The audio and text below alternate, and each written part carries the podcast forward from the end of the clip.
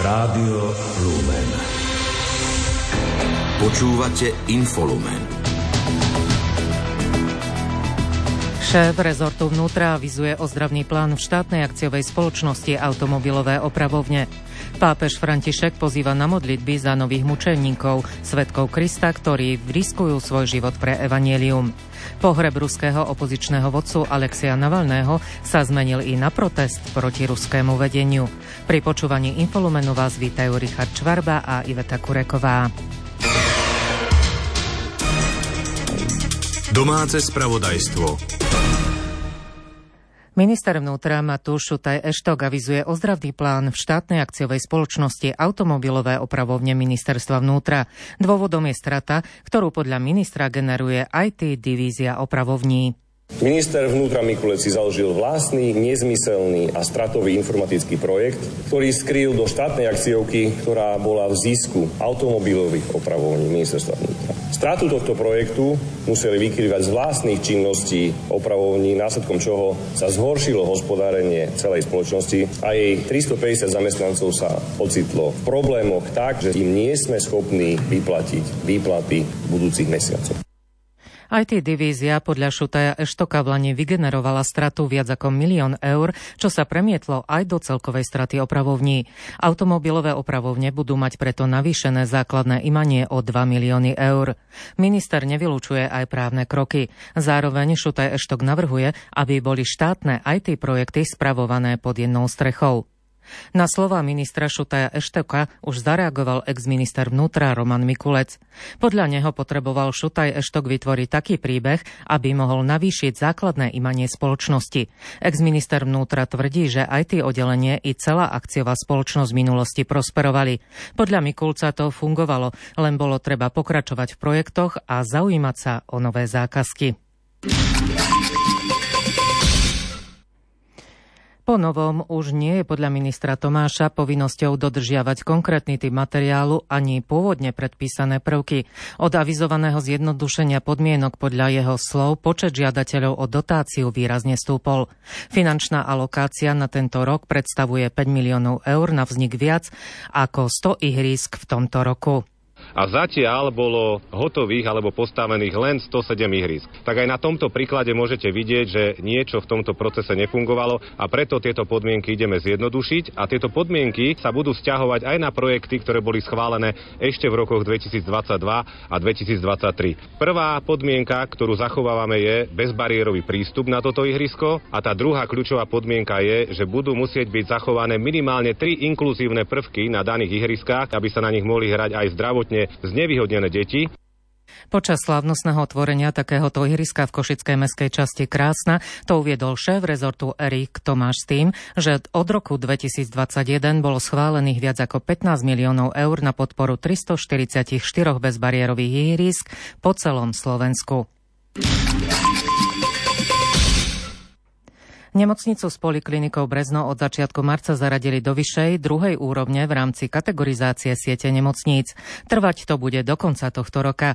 Na tlačovej konferencii v Brezne to dnes povedala ministerka zdravotníctva Zuzana Dolinková s tým, že nemocnica musí plniť zákonom stanovené podmienky, či už špeciálne, personálne, materiálno-technické i počet výkonov. Dôvody, prečo bude v druhej kategórii, sa podľa Dolinkovej týkajú aj geografickej situácie. To znamená, že či už e, personálne špeciálne požiadavky, materiálno-technické požiadavky, nejaký počet výkonov a všetky zákonom definované kritéria. To znamená, že keď nemocnica Brezno e, bude patriť do druhej kategórie, musí sa aj prispôsobiť všetkým týmto požiadavkám, ktoré splňa. Samozrejme, jedna vec je aj tá geografická e, dostupnosť, respektíve v súčasnosti nedostupnosť. A vzhľadom na to, že teraz evidujeme krízovú situáciu dopravnú v bansko samozprávnom kraji práve kvôli rekonštrukciám a obnovám rôznych mostov, ale aj teda tej rýchlostnej cesty Slovenská Lubča Bánska Bystrica, tak sme museli rozhodnúť dočasne, aby nebola ohrozená dostupná zdravotná starostlivosť.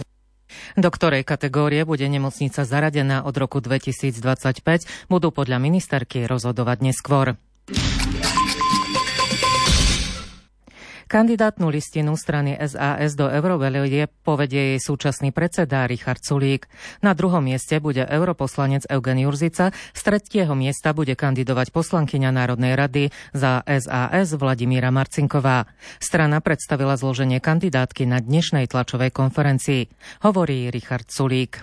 Zostavili sme silnú kandidátku v takmer rovnakom počte e, mužov a žien, ale najmä na čom mne záleží, odborne silnú kandidátku. Kandidátka je postavená z našich kádrov. Na našej kandidátke nájdete až e, štyroch poslancov Národnej rady. V dohľadnej dobe, odhadujem približne o dva týždne, kedy máme náš kongres, predstavíme aj náš volebný program. Od tragického výbuchu vo vojenskom opravárenskom podniku Nováky, ktorý si vyžiadal 8 ľudských životov, uplynie zajtra 17 rokov. Obete si dnes popoludní pripomenula verejnosť pietnou spomienkou pri miestnom pamätníku v parku Štefana Mojzesa. Hovorí primátor mesta Branislava Damec. Tragická udalosť, ktorá sa stala v Novákoch 2. marca 2007, nás zastihla uprostred tých bežných, každodenných starostí i radostí. Obetu, ktorú 8 pracovníci v okti priniesli, nikto z nás nečakal a nebol na ňu pripravený. Pripomenuli nám, aký krehký je náš život, ľudské bytie. Štátny tajomník ministerstva obrany Igor Melicher pri tejto príležitosti pripomenul, že vtedajšie vedenie rezortu obrany v bezprostrednej reakcii na tragédiu prijalo zásadné opatrenia s cieľom minimalizovať pracovné rizika a ďalšie pochybenia v budúcnosti.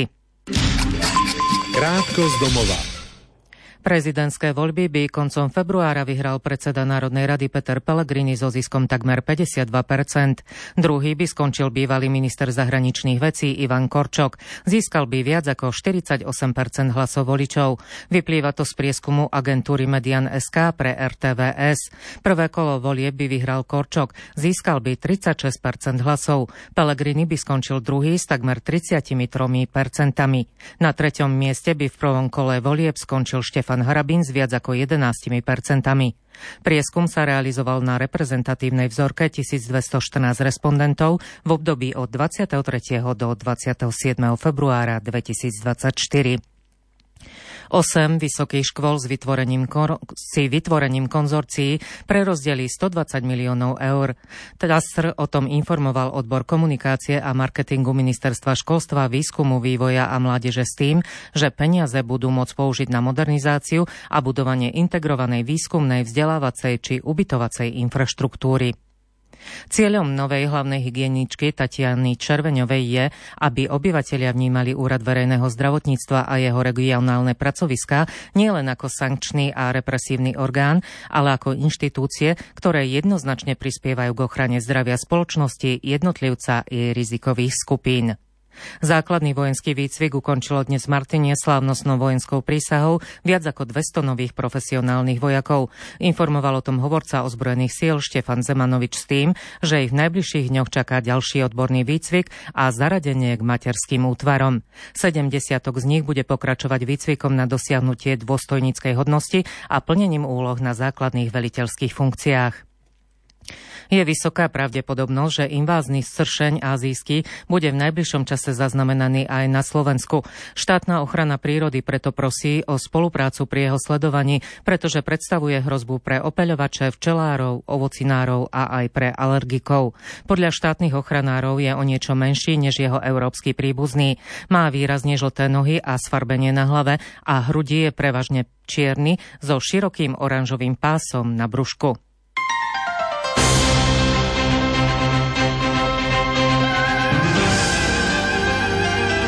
Cirkvi.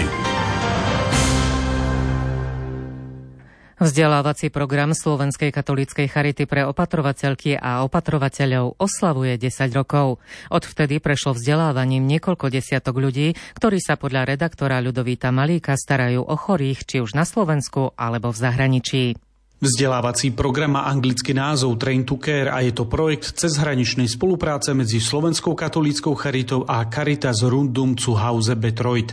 Nie je určený iba pre zamestnancov charity, ale pre kohokoľvek, vysvetľuje Jana Mackovičová. Kurzov realizovaných v rámci tohto projektu sa teda môžu zúčastniť aj zamestnanci iných poskytovateľov, opatrovatelia pracujúci v zahraničí alebo aj domáci opatrovatelia, ktorí napríklad poskytujú starostlivosť svojim najbližším rodinným príslušníkom. Slovenská katolícka charita ponúka tento vzdelávací program od roku 2014 a vždy sa tvorí každý rok na základe individuálnych potrieb účastníkov, uviedla Jana Mackovičová a priblížila, čo bude jeho náplňou v roku 2024. Tento rok sa môžu záujemcovia tešiť napríklad na dvojdňový vzdelávací kurz validácie podľa Naomi Fail, ktorý sa uskutoční 9. a 10. mája v Dolnom Smokovci, či na štvordňový základný kurz kinestetiky v opatrovateľskej službe, ktorý realizujeme 18. a 19.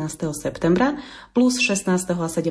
oktobra, taktiež v Dolnom Smokovci v priestoroch penziónu Caritas. V priebehu júna, konkrétne 5. a 12. realizujeme zároveň online webinár na tému aktivizácia a zamestnávanie ľudí s demenciou a mnohé ďalšie kurzy, ktoré sú okrem slovenského jazyka tiež v Nemčine. Slovenská katolícka charita tento program ponúka aj svojim zamestnancom. Takto zvyšuje kvalitu poskytovaných služieb, približuje Jana Mackovičová a to dáva. Slovenská katolícka charita preto koordinuje, organizačne zabezpečuje a realizuje vzdelávanie a rozvoj zamestnancov nie len pre Národnú kanceláriu, ale aj arcidiecezne a diecezne charity v rámci celého Slovenska. Program Train to Care prináša každodenné výhody nielen pre opatrovateľa či opatrovateľku, ale aj pre opatrovanú osobu, takže z toho profitujú obe strany. Pápež František v marci pozýva na modlitby za nových mučeníkov, svetkov Krista, ktorí v rozličných kultoch sveta riskujú svoj život pre evanielium, aby nadchli církev svojou odvahou a misionárskou horlivosťou. Tak znie úmysel apoštolátu modlitby na mesiac marec, vysvetľuje pápež František. Tento mesiac by som vám chcel porozprávať príbeh, ktorý je odrazom dnešnej cirkvi. Je to príbeh o málo známom svedectve viery. Pri návšteve utečeneckého tábora na Lesbose mi jeden muž povedal, oče som moslim, moja manželka bola kresťanka. Do našej krajiny prišli teroristi, obzerali si nás a pýtali sa na naše náboženstvo. Videli moju manželku s krížom a povedali jej, aby ho hodila na zem. Ona to neurobila a pred mojimi očami jej podrezali hrdlo. Presne to sa stalo. Viem, že v sebe neuchovala schovával zášť, sústredil sa na príklad lásky svojej manželky, lásky ku Kristovi, ktorá ju viedla k prijaťu a vernosti až po smrť. Bratia a sestry, vždy budú medzi nami mučeníci. Je to znamenie, že sme na správnej ceste. Jeden skúsený človek mi povedal, že dnes je viac mučeníkov ako na začiatku kresťanstva. Odvaha mučeníkov, svedectvo mučeníkov je požehnaním pre všetkých.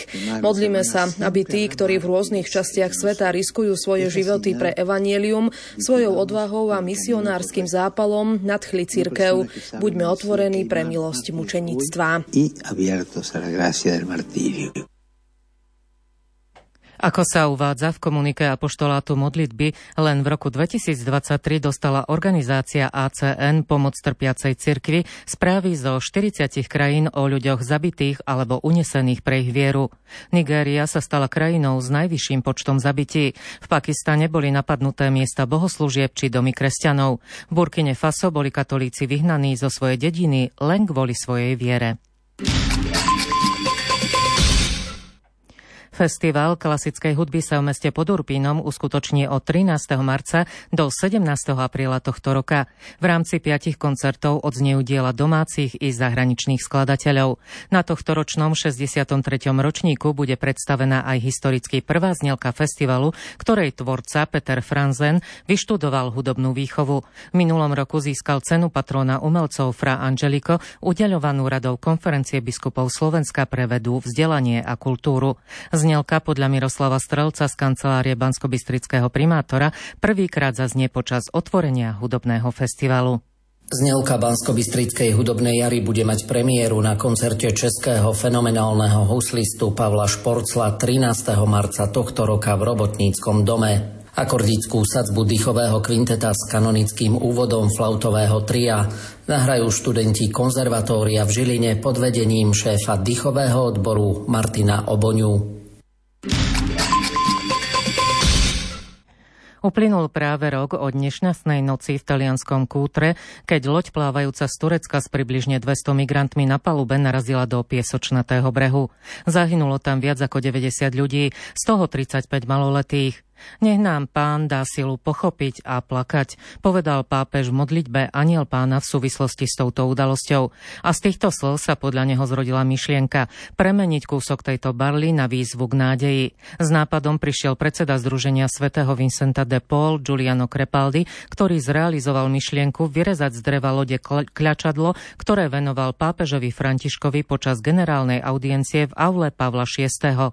Svetému otcovi dal tiež prísľub, že všetkým talianským diecézam darujú ďalšie kľačadlá vyrobené z bukového dreva, ktoré používajú migranti. Sekretár Svetej stolice pre vzťahy so štátmi a medzinárodnými organizáciami Paul Richard Gallagher je od 28. februára do 2. marca na pracovnej ceste v Turecku. Je tam na konferencii o medzinárodnej diplomácii Antalya Diplomacy Forum 2024. V prvý deň návštevy slávil Svetu Omšu v katedrále Ducha Svetého v Istambule pri príležitosti blížiaceho sa 11. výročia zvolenia svätého otca Františka na pápežský stolec. V homílii vyzdvihol dôležitosť ekumeny ekumenickej jednoty medzi kresťanmi v Turecku a vyzval ich k službe iným v duchu Ježiša Krista.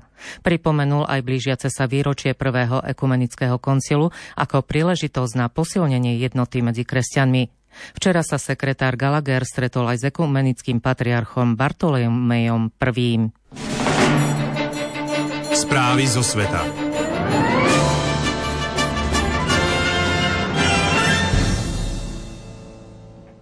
Palestínsky veľvyslanec pri OSN Riad Mansur naliehal včera na Bezpečnostnú radu OSN, aby odsúdila umrtie množstva palestínčanov, ktorí sa v pásme Gazi snažili dostať k potravinovej pomoci. Téme sa venuje Lucia Pálešová. Tento masaker vypovedá podľa Riada Mansúra o fakte, že pokiaľ bude Bezpečnostná rada OSN paralizovaná a budú uvaľované vetá, bude to stáť životy palestínčanov. Palestínsky veľvyslanec sa takto vyjadril potom, čo ministerstvo zdravotníctva v Gaze ovládané Hamasom obvinilo izraelskú armádu zo zastrelenia vyše 114 osôb a zranenia 760 ďalších ľudí.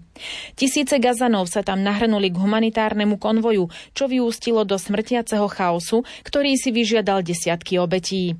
Podľa Izraela mnohé z obetí zrazili samotné kamiony s humanitárnou pomocou, keď sa snažili rabovať ich náklad. Hovorca izraelskej armády Daniel Hagari včera večer povedal, že izraelskí vojaci počas incidentu strieľali len do vzduchu, aby rozohnali dav a potom sa stiahli. Bezpečnostná rada OSN včera na žiadosť Alžírska rokovala o tomto incidente za zatvorenými dverami. Tragický prípad odsúdil spolu s viacerými krajinami a štátnikmi aj generálny tajomník OSN Antonio Guterres. Jeho hovorca Stefan Dužarik vyhlásil, že tieto udalosti treba vyšetriť. Nevieme, čo sa presne stalo, ale či ľudia zomreli na následky izraelskej streľby, či ich ušliapal dav, či ich prešiel kamión, v určitom zmysle sú to všetko násilné činy spôsobené týmto konfliktom, uviedol hovorca. Americký prezident Joe Biden kvôli incidentu v pásme Gazy naliehal na rýchle uzavretie dohody o prímerí. Telefonicky hovoril aj s egyptským prezidentom Abdalom Fatáhom Sísim a katarským emírom Tamím ibn Hamadom al-Sánim. Všetci vyjadrili ľútosť nad obeťami a včerajšie udalosti označili za tragický a znepokojivý incident. Katar, Egypt a Spojené štáty sa v súčasnosti zapájajú do jednaní o prímerí medzi Izraelom a Hamasom, pričom poukázali na to, že incident len zdôrazňuje naliehavú potrebu čo najskoršieho uzatvorenia rokovaní a rozšírenia humanitárnej pomoci prúdiacej do pásma gazy. Na Borisovom cintoríne v Moskve sa dnes konal pohreb ruského opozičného politika Alexia Navalného. V jeho okolí boli podľa stanice Rádio Sloboda posilnené bezpečnostné opatrenia. Napriek tomu si podľa redaktorky Julie Kaveckej prišli uctieť pamiatku Navalného tisícky ľudí. Smutočný obrad sa konal v moskovskej štvrti Maríno v chráme ikony Matky Božej. Raku s telom zosnulého ruského opozičného vodcu Alexeja Navalného tam priviezli za potlesku ľudí, ktorí sa v okolí začali schádzať od skorého rána. Pred chrám prišli aj veľvyslanci viacerých štátov Európskej únie a ambasádorka USA. Po obradoch Navalného pochovali na Borisovskom cintoríne. Smutočný sprievod sa tiahol niekoľko kilometrov a zmenil sa aj na protest proti ruskému vedeniu. Dao vykrikoval politické heslá. Obviňoval ruského prezidenta Vladimíra Putina zo zabitia Navalného a žiadal prepustenie politických väzňov v Rusku. Rakvu s Navalného telom spustili do hrobu za zvukov piesne My Way od Franka Sinatru a soundtracku z filmu Terminátor 2, ktorý mal Navalny rád. Jeho manželka Julia a ich deti na pohrebe neboli, podobne ako ani najbližší Navalného spolupracovníci, ktorí od rozpútania vojny na Ukrajine žijú v exile. V Rusku by im hrozilo zadržanie. V rôznych mestách Ruska ľudia dnes prinášali kvety, sviečky a fotografie Alexeja Navalného k pamätníkom obetiam politických represí. V Tomsku, Abakane a Čite pri pamätníkoch hliadkovali bezpečnostné zložky. Vo Vladivostoku pracovníci z oddelenia verejnoprospešných prác kvety okamžite odstraňovali. Ruské úrady tvrdia, že Navalný zomrel prirodzenou smrťou. Niekoľko dní pred smrťou však bol už po 27 raz od začiatku výkonu trestu poslaný do trestnej cely.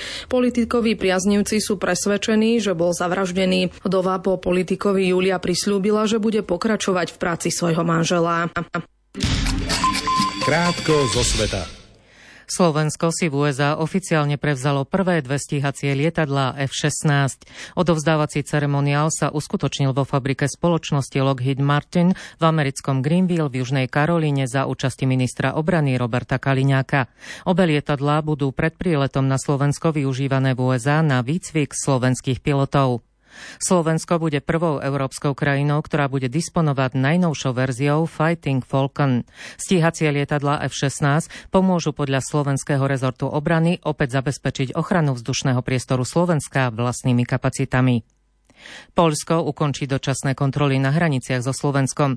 Podľa rozhodnutia ministra vnútra Marčina Kiervinského budú trvať do polnoci 2. marca.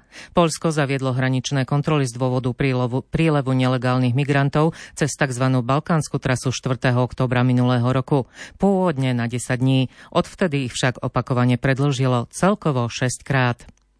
Rusko je pripravené vydať ukrajinskej strane tela obetí havárie lietadla Il-76 v Belgorodskej oblasti. Podľa britskej stanice BBC to uviedla ruská ombudsmanka pre ľudské práva Tatiana Moskalkovová s tým, že Moskva je v tejto veci v kontakte s Kievom. K dispozícii sú údajne aj vzorky DNA. Lietadlo havarovalo 24.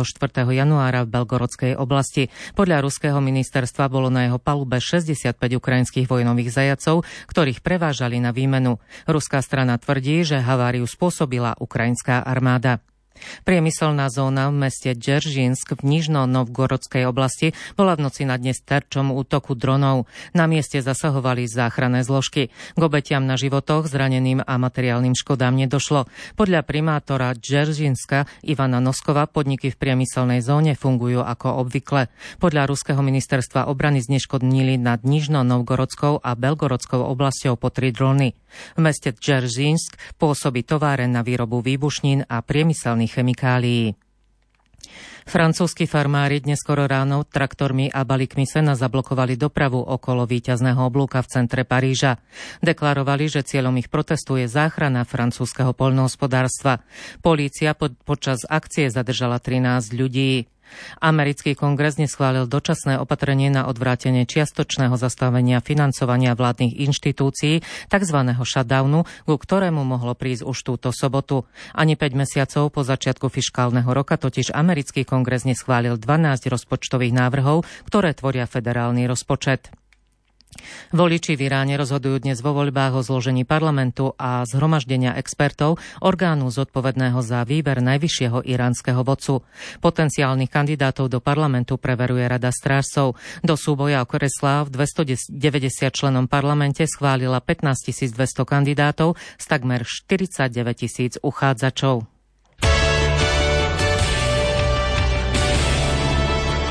Šport Rádia Lumen. Slovenský strelec Juraj Tužinský si vybojoval striebornú medailu vo vzduchovej pištoli na 10 metrov na majstrovstvách Európy v maďarskom Deri a zároveň získal aj miestenku na tohtoročné olympijské hry v Paríži.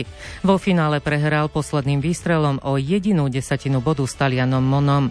Tužinský sa predstaví už na štvojej štvrtej olympiáde. V súťaži tímov skončilo slovenské trio na 5. priečke so ziskom 1722 bodov. Zlato si vybojovali Nemci.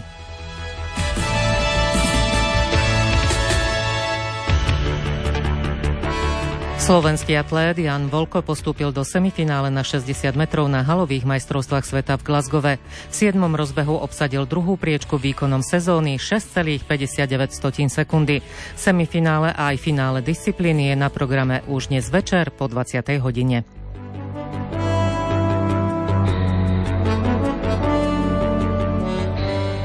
Slovenská biatlonistka Zuzana Remeňová si dnes pripísala prvé body do hodnotenia Svetového pohára v kariére. Vo vytrvalostných pretekoch na 15 km v norskom Holmenkolene urobila iba jednu streleckú chybu a obsadila 22. miesto. Na domácej trati vyhrala Tandrvoldová a upevnila si poz líderky Svetového pohára. Štvrtá skončila Vitociová z Talianska a obhajila tak malý kryštáľový globus za vytrvalostné preteky. Získala ho tretíkrát v kariére. Jej tímová Slovenské biatlonové mládežničky obsadili 7. miesto v štafete kadetiek na mládežnických majstrovstvách sveta v estonskom stredisku OTP. Vyhrali Norky. Trio slovenských kadetov Martin Maťko, Markus Klenárik, Michal Adamov obsadilo v štafete 13. priečku. Aj tu boli najúspešnejší Nóri. Ich tímová kolegyňa Anastázia Kuzminová skončila 6. v šprinte na 7,5 km na podujatí pohára IBU v rakúskom Obertilachu. Na ležkej v stojke spravila po jednej chybe. Vyhrala Norka Femstein-Diková, ktorá trafila všetky terče.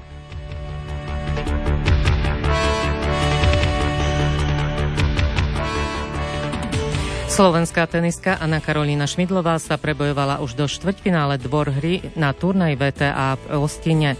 V druhom kole zdolala domácu američanku Vikriovú 5-7, 7-6 a 7-5. V súboji o postup do semifinále si zmeria sily s bývalou svetovou jedenástkou Sevastovovou z Lotyšska.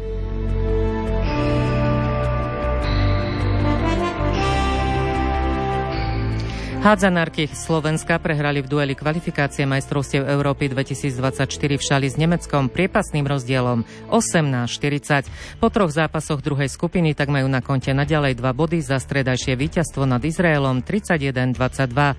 Favoritky duelu i celej skupiny z Nemecka zatiaľ neprehrali a sú na čele tabulky. Oba týmy čaká odveda v nedeľu v Düsseldorfe.